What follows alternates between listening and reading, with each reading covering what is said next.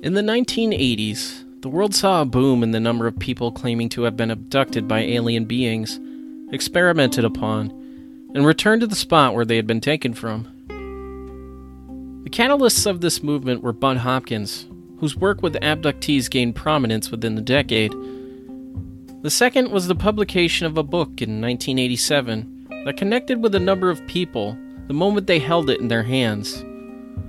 The book I'm referring to, as you already probably know, is Communion. When people held the book in their hands, they felt a strange connection with the alien being on the cover, staring back at them. For many, this being frightened them. Its large eyes looked to no more than it was letting on, its small mouth designed to keep its secrets within, and its tan skin looked aged, as if it had held onto those secrets for hundreds of years. Within the ever expanding role of the abductee in the UFO subculture during that time period is one man's account which doesn't quite seem to fit. Sitting on a riverbank in 1983, one man went on board a UFO willfully and was rejected outright by the inhabitants that led him to it. My name is Rob Christofferson, and this is a special bonus mini-sode the Our Strange Skies podcast.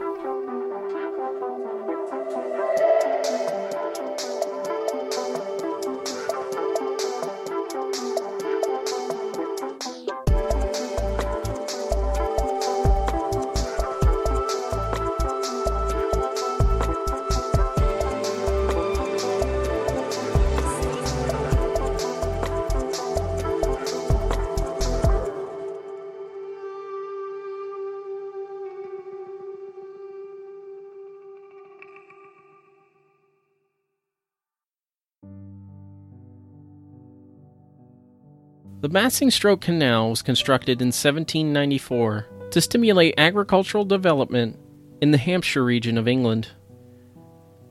It fell into disuse a mere four decades later when the London and South Western Railway Company laid track in the area, allowing supplies to flow more easily in. The canal became a recreational spot for fishermen and boaters alike.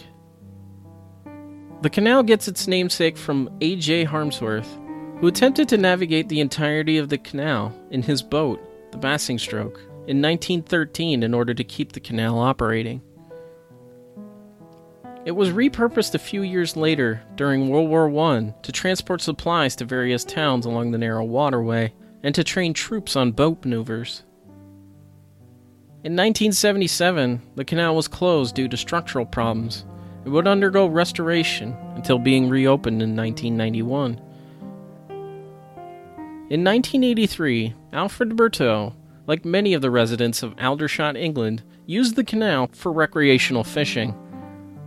On the night of August 12th, he took his dog Tiny with him to the banks of the canal for some night fishing. It was around 1 a.m. when he found the perfect spot.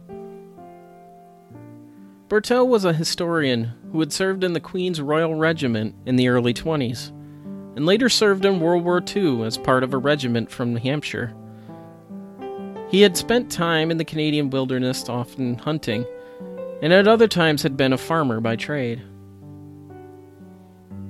Burtoo was alone by the banks of the canal when he took a sip of tea from his flask. As he tipped his head back, a set of lights came into view. They hovered close to the fisherman, settling a mere 325 feet away in a copse of trees. Burtoo stood up to get a better view and he could see the lights coming through the branches. And minutes later, Tiny began to growl uncontrollably. Even when Burtoo tried to silence the dog, he wouldn't stop. From the cast of the lights, he could discern two figures coming toward him.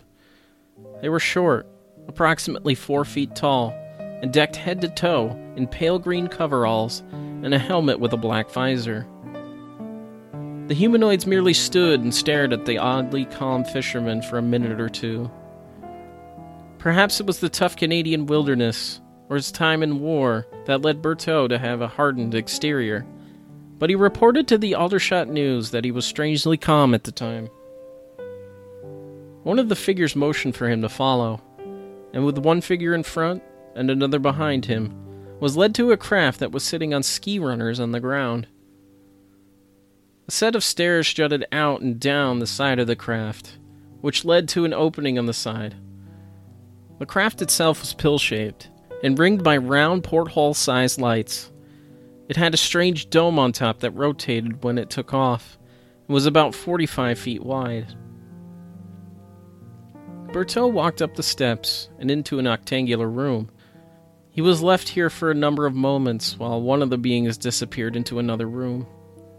The other simply stood guard by the entrance door. Burtoo took in all his eyes would allow. The room was featureless. Its black walls resembled unfinished metal and was devoid of any signs of construction. It was as if it had been born from a single piece of metal. The atmosphere was warm, warmer than it was outside in the cool August night, and an aroma resembling rotting meat could be detected too. Burtoo never thought he was in the belly of a UFO, even when he was technically in the belly of a UFO. Could it be a military experiment? After all, Aldershot is known as the home of the British military. The minutes ticked by, the silence within the ship was broken by the sound of something coming up through the floor. It was a shaft, accompanied by two of the suited beings on either side of it.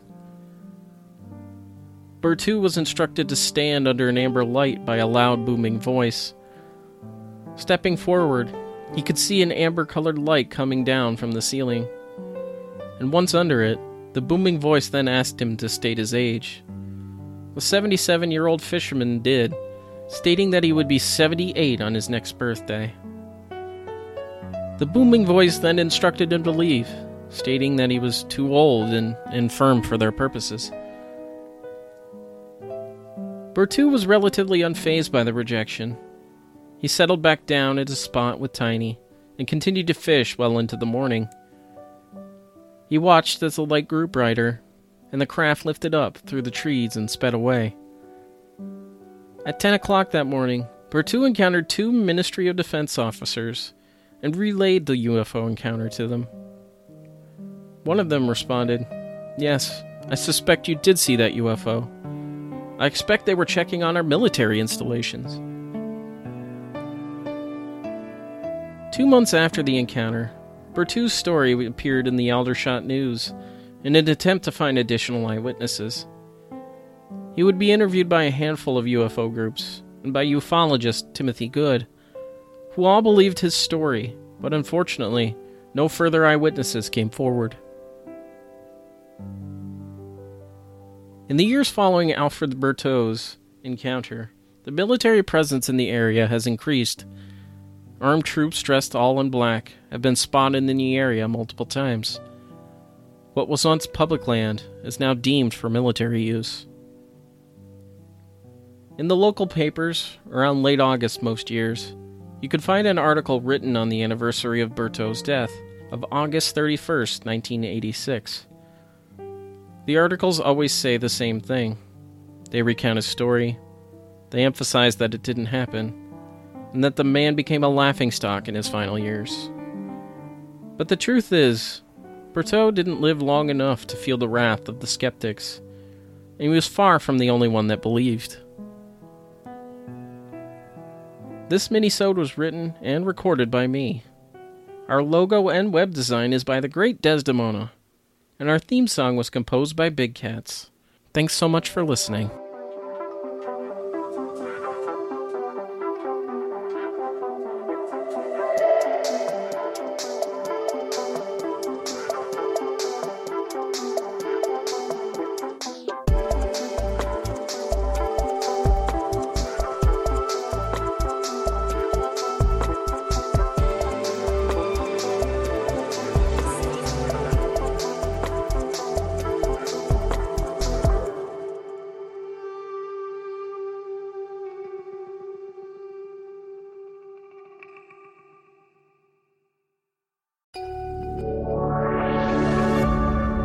Media.